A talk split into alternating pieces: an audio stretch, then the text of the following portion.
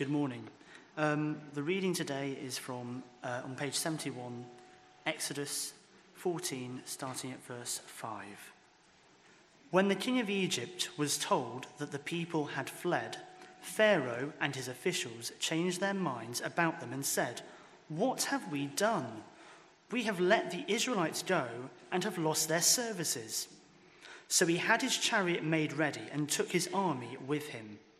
He took 600 of the best chariots, along with the other chariots of Egypt, with officers over all of them.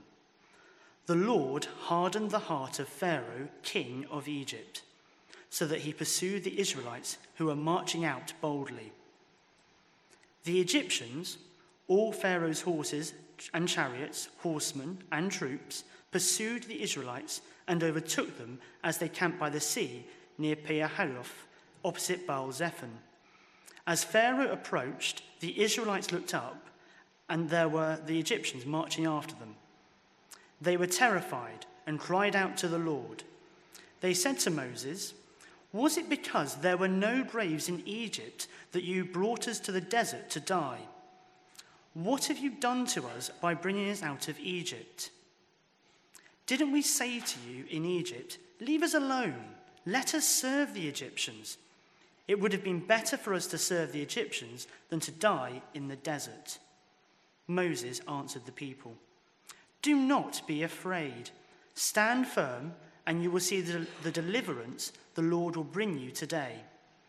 The Egyptians you see today, you will never see again. The Lord will fight for you. You need only to be still. Then the Lord said to Moses, Why are you crying out to me? Tell the Israelites to move on.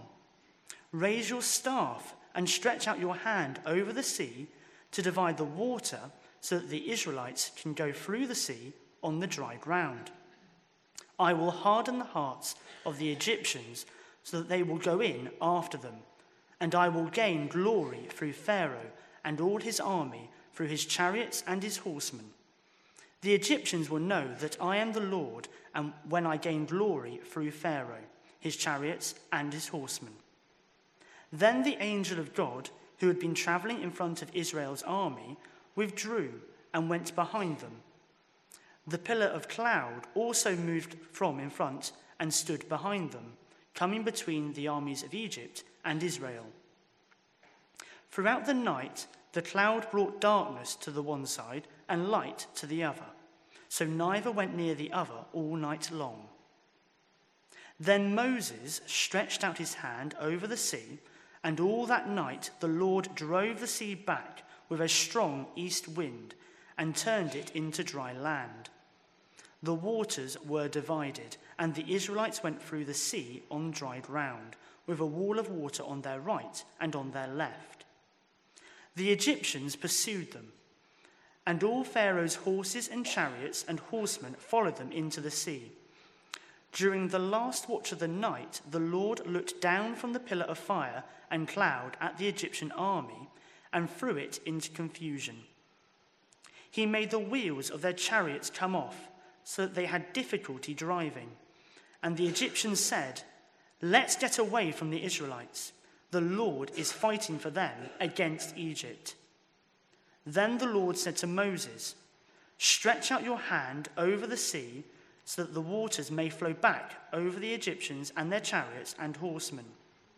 Moses stretched out his hand over the sea, and at daybreak the sea went back to its place. The Egyptians were fleeing towards it, and the Lord swept them into the sea. The water flowed back and covered the chariots and horsemen. The entire army of Pharaoh that had followed the Israelites into the sea, not one of them survived. Thank you, Adam, for reading that to us. Good morning, everyone. Uh, my name's Steve. I'm one of the uh, staff members here at the church, and it's great to see uh, you all here this morning, especially if you're a visitor. Um, an extra special welcome um, to you. If you are joining us uh, and you weren't here last week, um, we began a new series last week entitled How to Pray.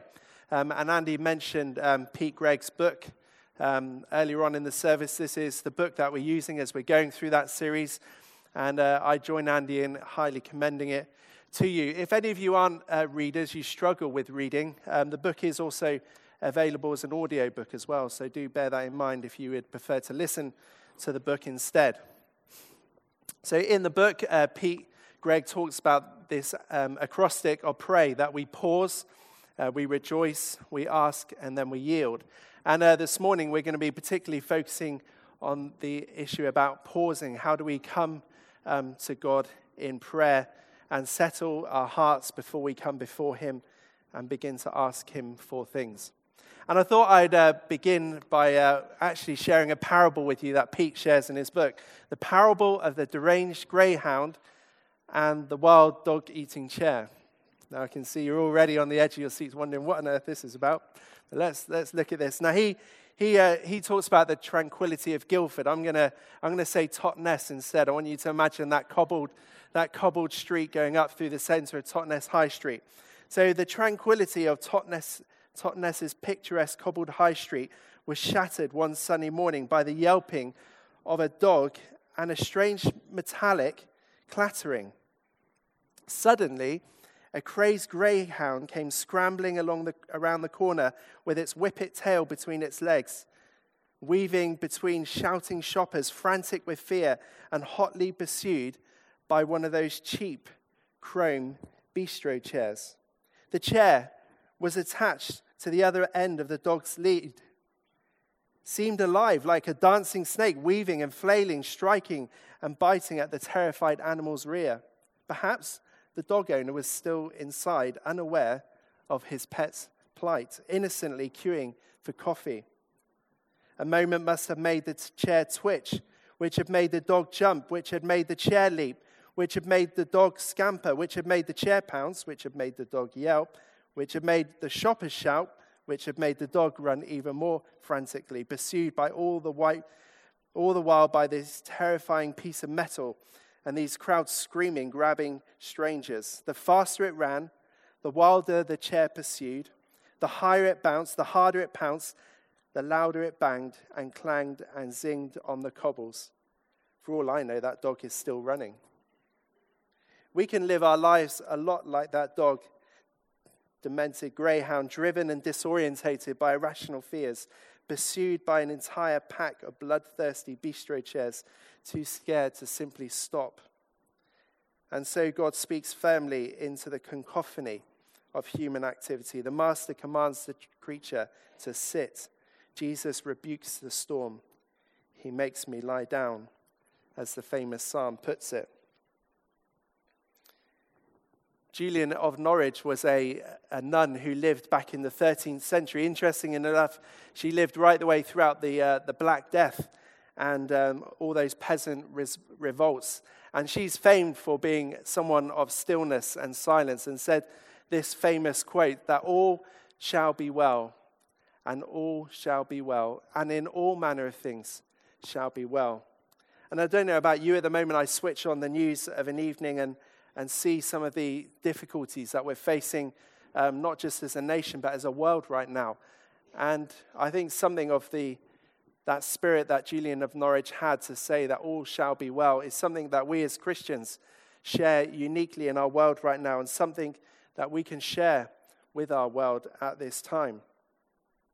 So, how, but how do we get to that place? How do we get to that place of peace and tranquility? That's really what was happening in the Bible story that Adam just read to us a, mo- a few short moments ago. When uh, you, you're familiar with this story, the Egyptians have gone through these 10 plagues as Moses and Aaron came and said to Pharaoh, Let my people go. Eventually, after all these plagues and the firstborn of every household in Egypt dying, Pharaoh relents and releases the people. And they go off out into the desert, apprehensive Has Pharaoh really let us go? And sure enough, their worst fears were realized. There on the edge of the Red Sea, they see the smoke rising up from all those chariots uh, coming towards them. They realize they can't go back to Egypt. They realize they can't go forward into the Red Sea and they're stuck. And I wonder if we have that sense of panic and fear as they had at that moment. We just don't know which way to go, we don't know which way to turn. And they begin to complain and they begin to grumble, a natural human emotion. But what does, Mo- what does Moses say? You will see the deliverance of the Lord. And then God says in verse 14 that, that the Lord will fight for you. You only need to be still. It kind of seems like an alien concept, doesn't it? Say, in the midst of that panic, in the midst of that battle, in the midst of that cacophony of noise and panic, that what they are to do is to be still. And in Pete's book, that's exactly what he tells us to do before we come to prayer, to have that moment of stillness and quiet before we come to prayer.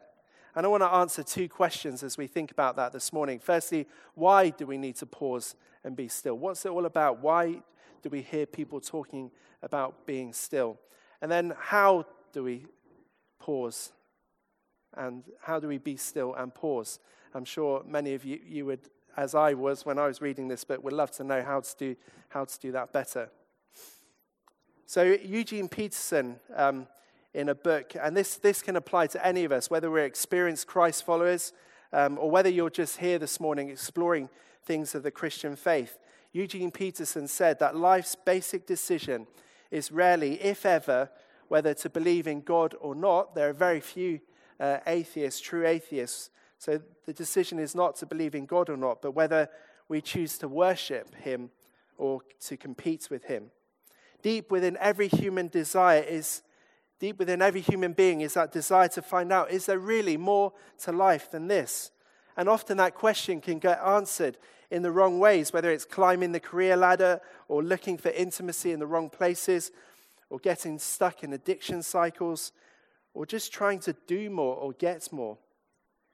It's exhausting and most often always leads to an empty feeling. The only one who can truly quench the thirst of every human soul is God Himself. Andy mentioned it last week. To be a human is to pray. Prayer is a primal instinct of every human being. And therefore, the question is never, should we pray? But it's, how do we pray? And to whom should we pray? One of the first things that we need to do before we even come to prayer is that we need to pause and to be still. To move forward in prayer, we must stop. In fact, the best way, I'd say to all of us this morning, to start praying is to actually stop praying. Pause before you pray may sound like a simple concept. Maybe even it's barely worth having a sermon of its own. But I don't know about you. For me, it's rarely easy. Andrew Sullivan, who was a political commentator, has this great line in his um, essay in the New York Times magazine article entitled, I Used to Be Human. He tells a story about checking into a digital detox center. So, no phone for multiple days. Now, I know for some of you that thought is bliss, but for others, it would set you into a spiral of panic to think no access to social media for days on end. And this sparked childhood memories in his mind of growing up in the church. And he says this the reason we live in a culture increasingly without faith is not because of science, because science has somehow disproved the unprovable, but because the white noise of secularism has removed the very stillness in which it might endure or be reborn. If churches, he says, came to the understanding that the greatest threat to faith today is not hedonism, but distraction, perhaps they might begin to appeal anew to a frazzled digital generation. Henry, Henri Nouwen, a great spiritual writer, said it even more bluntly, yet eloquently. Without solitude, it is virtually impossible to live a spiritual life. You can't really follow Jesus fully until you learn to practice quietness. Now, I'm sure if you feel like me this morning, you think, oh dear, I've, I, uh, I better get started on this stuff because I've not done it very well up until now. So, so we're, we're in good company here this morning. We can learn together how we can do this better. But what do others say about talking about stillness? St. John of the Cross said that silence is God's first language. Mother Teresa said that God is the friend of silence. Ronald uh, Rolheiser said a prayer it is relaxing into God's goodness. Can you imagine saying that to a work colleague uh, tomorrow? What did, you, what, you know, what did you do this morning? I started my day by relaxing into God's goodness. Douglas Steere said, To pray is to pay attention to the deepest thing I know. And finally, the Russian mystic Theophan, the recluse, what a name that is, Theophan, the, the recluse, said, To pray is to descend with the mind into the heart and there to stand before the face of the Lord, ever present, all seeing within you.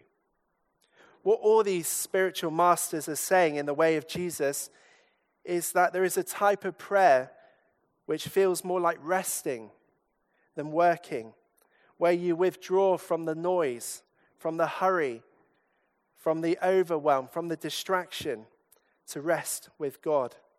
And ironically, the busier we come, the, the less we spend in quiet and stillness, which was the opposite of Jesus. I don't know if you've noticed this, but the busier he became, the more he would often retreat into times alone. The reality is that there are so many things in the depths of our souls that we just don't want to face because of the pain or the shame or the anxiety or the guilt. We do everything we can to avoid it. And it has never been easy. Not only do we have Netflix, but I don't know if you've seen recently, Disney Plus is coming. Um, for those of you who want all things Disney, there's lots and lots of things in our world, whether it's our phones, whether it's social media, whether it's a constant bombardment of news. There are plenty of things around us which can distract us. And the reality is that one way or another, what's down in here, what's in our hearts, will come to the surface, whether it's pain or anxiety or disappointment at God, doubt, anger, resentment, or even positive emotions, joy, gratitude, hope, dreams for the future, or a mixture of the above. Whatever those emotions are in our hearts, they will come to the surface. And we have to sit still long enough sometimes with the full bandwidth of those thoughts and emotions to come up and pass through us so that they no longer own us. Instead, we are free. This stuff in us will come out whether we set time aside or not. And the question is will we let it leak out of us in unhealthy, toxic ways and affect the relationship with those around us? Or will, we, will it come out in the safe place of the Father's love? Sometimes people don't experience the full extent and the depth of the Father's love because they aren't able to be honest with God about themselves and about what a mess that all of us sometimes find ourselves in. We need to learn to hold ourselves before God with our ups and our downs and realize that He's there smiling on us in love. By facing the reality and the truth about who we actually are and what our role is in life, facing the realities before God and it is only there that we can truly experience the full love of God's presence and begin that process of love and change and healing and freedom. There's part of us that wants to deal with this stuff, but there's also a part of us that doesn't. Uh, Ruth Haley Barton, in, in her book on silence and solitude, writes about the push pull phenomenon, where there's part of our soul that is pulled towards quiet with God, because we know in the quiet there we will find him. But there's another part of us that just is pushed away from the quiet because we also know it's there that we find our pain, and it's easier in the short term just to watch TV or go out with friends. Richard Foster says our adversary, the devil, majors in three things noise, hurry, and crowds. If he can keep us involved in the muchness and the manyness, he will rest satisfied. Have you ever thought about that? Work in the world, the flesh, and the devil, working in that way in your life before.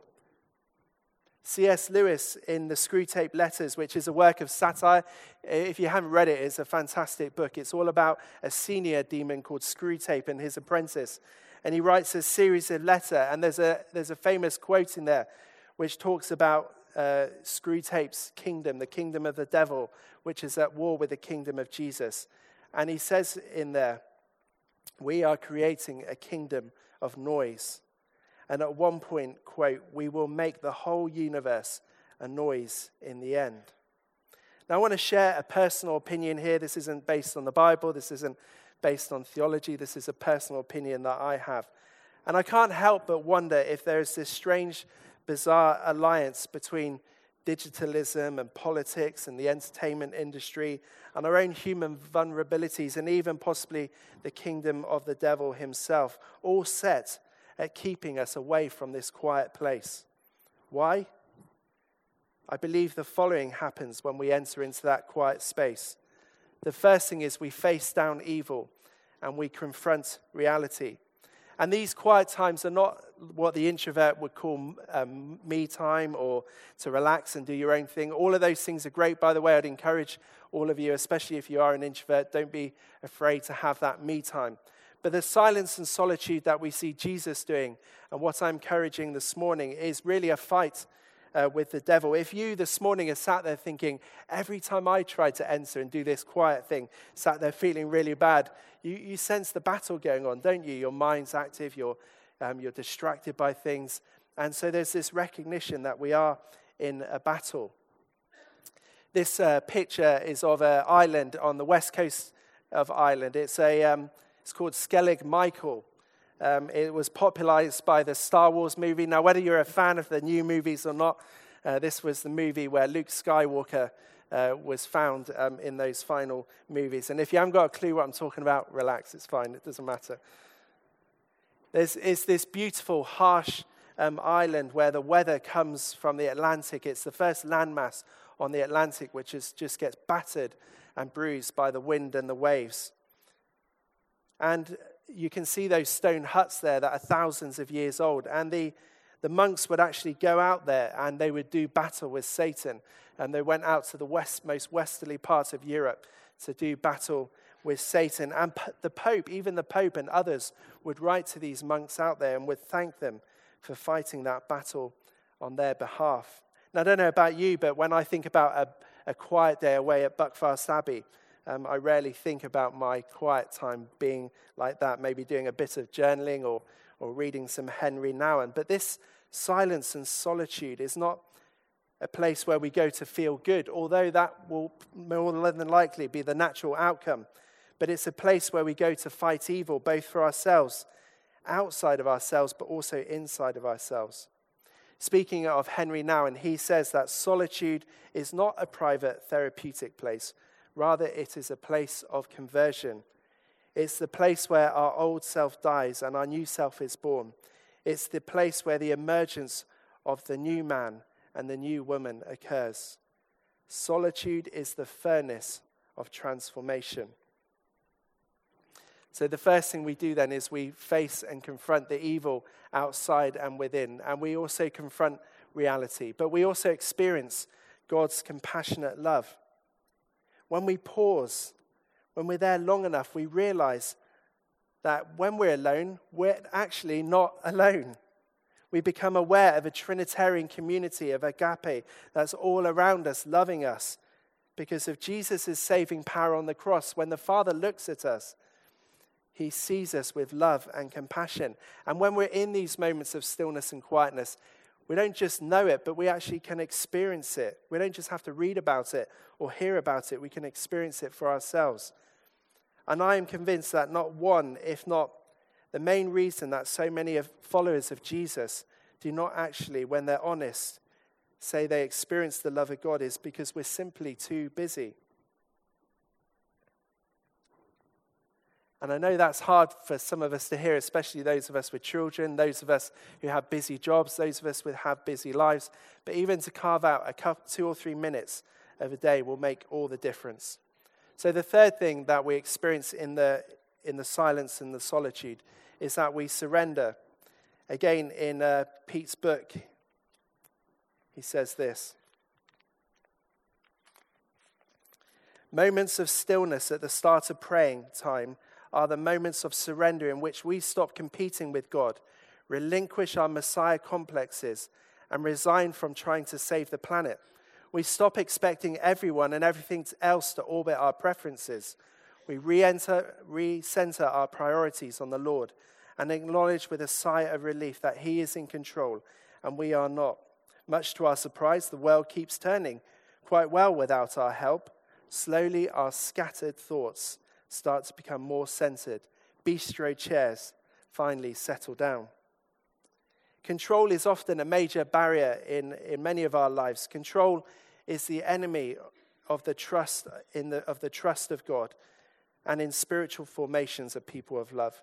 If we're not, rele- we're not releasing control in a stoic or a Buddhist way, uh, where you give up your desires, that's not what we're saying here. The difference for us as Christians is that we reorder our desires, we reorder our priorities, and we put God as ultimate and God as center. We can see that in Jesus in Luke chapter 22 when he's praying in Gethsemane, where he says, Not my will, but yours be done. This is the highest level of maturity where you can have desires. He said, Father, let this cup pass from me. He was weeping in that moment. But then he was able to say before God that he released the illusion of control. He abandoned the outcomes to God. And then he said, I'm here to do what you're calling me to do. This is what it means as we follow Jesus to come to this place of surrender. Another thing that we see when we come to silence is that we hear the gentle whisper of God. This comes from 1 Kings 19, but I'm not going to focus on that today because we're going to have a whole sermon on listening to God, which I'll preach um, in a month's time. And then finally, as all of this has happened in and through our lives, in our hearts, that's when we begin to really talk to God. We don't run in with our shopping list, we don't uh, run in with all our desires and things. We actually begin to align ourselves better to God's will. Now, if you're sat there, as I'm sure you are, and I've deliberately done it to make you feel a little bit un- uncomfortable, if you're sat there thinking, oh my goodness, you know, this is way, way beyond, way outside of anything that I've ever done before, way outside of what I thought was expected me, of me as a Christian. Um, again, you're in good company. When I was preparing, preparing this message, I was thinking, these are, this is a challenging um, thing to come, to actually come and be still in such a, a busy and chaotic world. So I want to really finish in the latter part of, uh, of what we're going to talk about this morning and ask the question how do we be still and pause? I want to get really, really practical for the last part. If you're sat there thinking there's no way that I could ever do this. So, how do we pause? There are two golden rules that we need to be aware of. The first is that we must start uh, where we're at. Um, don't, don't go home this afternoon and book yourself into a two week silent retreat in a monastery. That would, that would not be a good, good way to start. Just start where you're at, which means if you've never practiced silence and solitude before, set, set a timer for, let's say, three, four, five, if you can manage it, five minutes. And know that at some point that timer will go off and, uh, and that the silence will end. But just sit still and wait uh, for that moment. The other thing is that you can't succeed or you can't fail at this. And there's no one there judging you, telling you you're doing it right. There's nobody there saying you're doing it wrong. All we simply need to do is to sh- show up and resist the urge to say, oh, I'm bad at this, or this isn't for me, or I don't like this. Just, just be patient with yourself and just try it. These, um, these small incremental acts will slowly begin to morph into habits, which will then eventually become part of your character. And believe me, this doesn't happen over days, this happens over years. Um, I started trying this stuff way back when I was in Bible college, uh, when they sent us all off um, to a monastery to do silent retreat. And that was the beginning of my journey. And it was so difficult, but it takes, takes time. Um, but I promise you, if you put the effort in and the time in, it is really, really worthwhile. So I want to talk about, about two issues here. One is our external environments. Now, this applies to all of us. Whether you're an introvert or an extrovert, we need to think about our external environments. And then I'm going to talk about stillness and quietness if you're an introvert, because for the introverts amongst us, it is a lot easier. But then if you're an extrovert um, and and you just love being with people and you love being around noise and you love being around activity. Um, I also want to say, well, how can we practice this um, if we find ourselves on that end of the scale as well? So, the first thing is our external environment. We need to pick the right time, and this needs to fit into our personalities.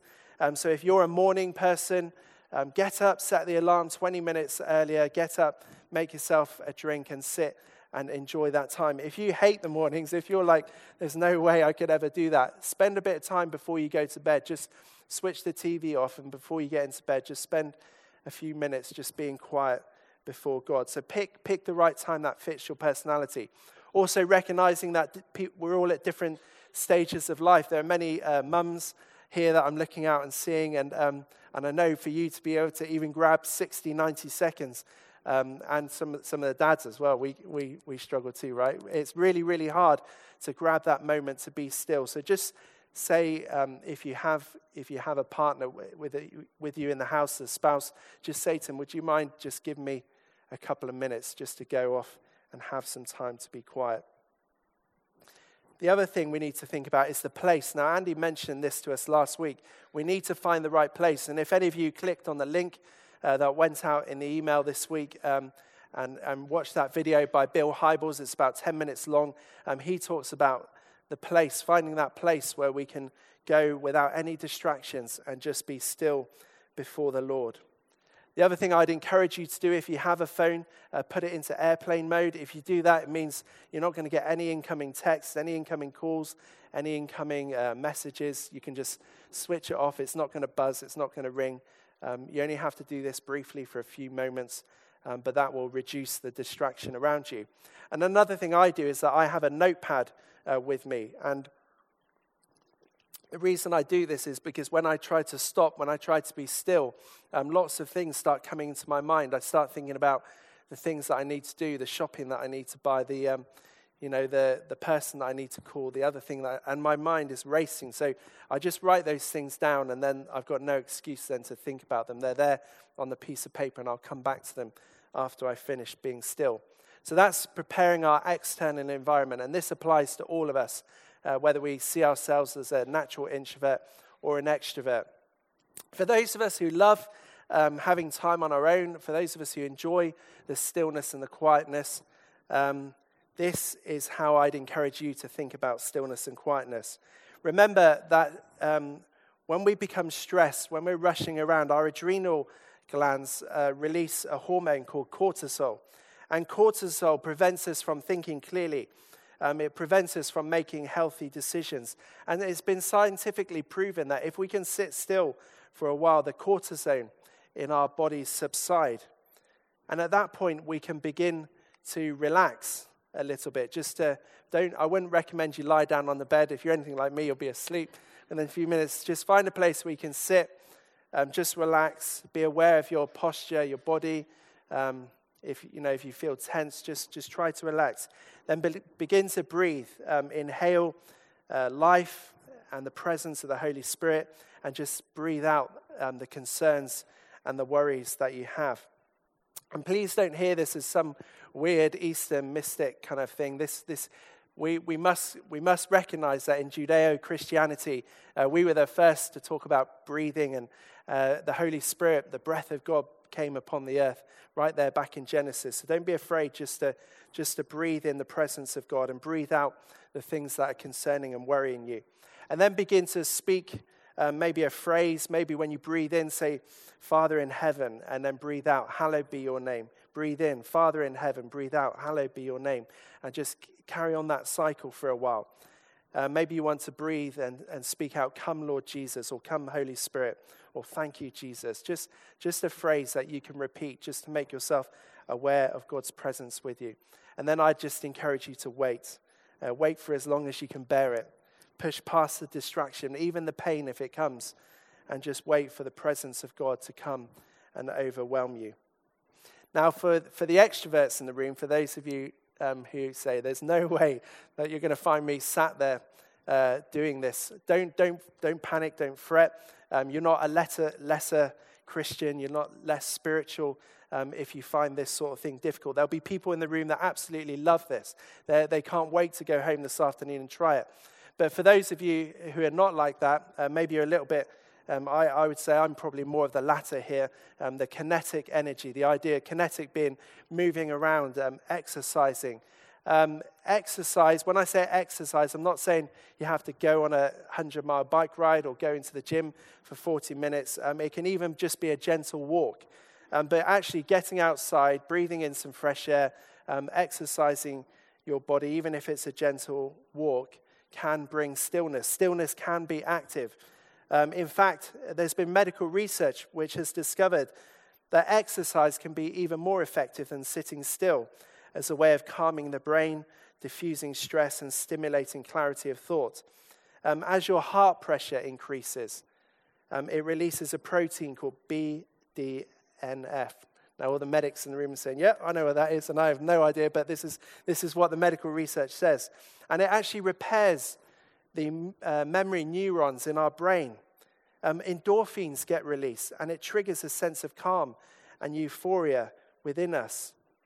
So if, you're, if you don't like sitting still, if you don't like being um, sitting there in the silence, go, go off, uh, find, a, find a path somewhere where you know there's not going to be lots of people, even if it's just walking around the block. Don't get tempted to put a podcast on in your ears or anything. Just go and have a walk, uh, declutter your mind. Just say, Lord, everything that's on my mind, I want to give it to you. And then just begin to do that speaking exercise that I talked about. Breathe in, Father in God, hallowed be your name. Thank you, Jesus. Thank you that you're with me. I want to, I want to hear from you. And then just begin, as you're walking, just begin to wait and see what thoughts and, and ideas begin to drop into your mind. Um, so, this is, this is practical stuff that all of us um, can practice this being still um, before Jesus. Now, I want to end um, by going back to that verse that Adam read to us before we um, invite. In fact, I'm going to invite the worship team to come up now um, if they can. I, mean, I, just want to talk about Exodus 14 again um, as we go into worship. And I want, I want us to think about what was happening here in Exodus 14. The, the, the Israelites had gone through this horrendous experience. Um, they thought on many occasions that they were going to be released from slavery. And then it finally happens, it finally comes. They get released into slavery. And then at that very moment when they're released into slavery, all of a sudden, the rug's pulled out from underneath them. They realize that the armies of Egypt are coming to pull them back into slavery. And discontentment and worry and anxiety and frustration and confusion begins to well up in their hearts. And I wonder this morning if some of us can identify with how the Israelites were feeling at that moment, especially when we think about this whole idea of prayer and being still. We just think our lives are in chaos. Our lives have, we've got so much going on in our lives. How on earth can I take time to be still before the Lord? And then what happens? It says here that they were terrified and they cried out to the Lord. And they started to complain to Moses. And Moses answered them, Do not be afraid. Do not be afraid. Stand firm, and you will see the deliverance that the Lord will bring you today. And I want, I want to say that over some of us this morning. Do not be afraid. Stand firm. You will see the deliverance of the Lord. And then he says this The Lord will fight for you. You only need to be still.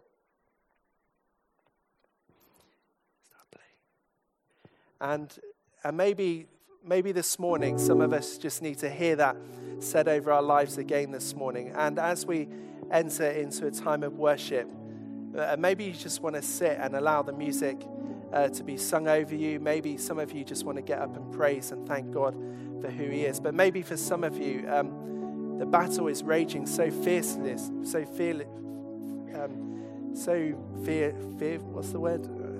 fiercely, yeah, that's the word. The battle's raging so fierce, fearlessly in your lives that you just want to say, I, ne- I need someone to pray with me. And um, it might be that you want to turn to someone that you come with this morning, those around you, and just say, Would you just, would you just pray for me? You don't have to tell them uh, what's going on. Just say, I, you know, I want to. I want the battles to, to subside in my life. I want Jesus' presence to come and be more powerful, more real in my life. Um, and maybe for some of you, you, you physically feel like you want to get up and come forward. And during, during the time that we'll, we're singing, um, we'll have our ministry team down here who would be delighted to pray for you. And again, you don't have to tell them your life story, they'll just be there to receive you and to ask um, for God's blessing um, on your life. So let's, let's now respond uh, to God how He would like us to respond. And we'll ask Ruth and the band to lead us now into God's presence as we respond the way God is calling us, each and every one of us, to respond.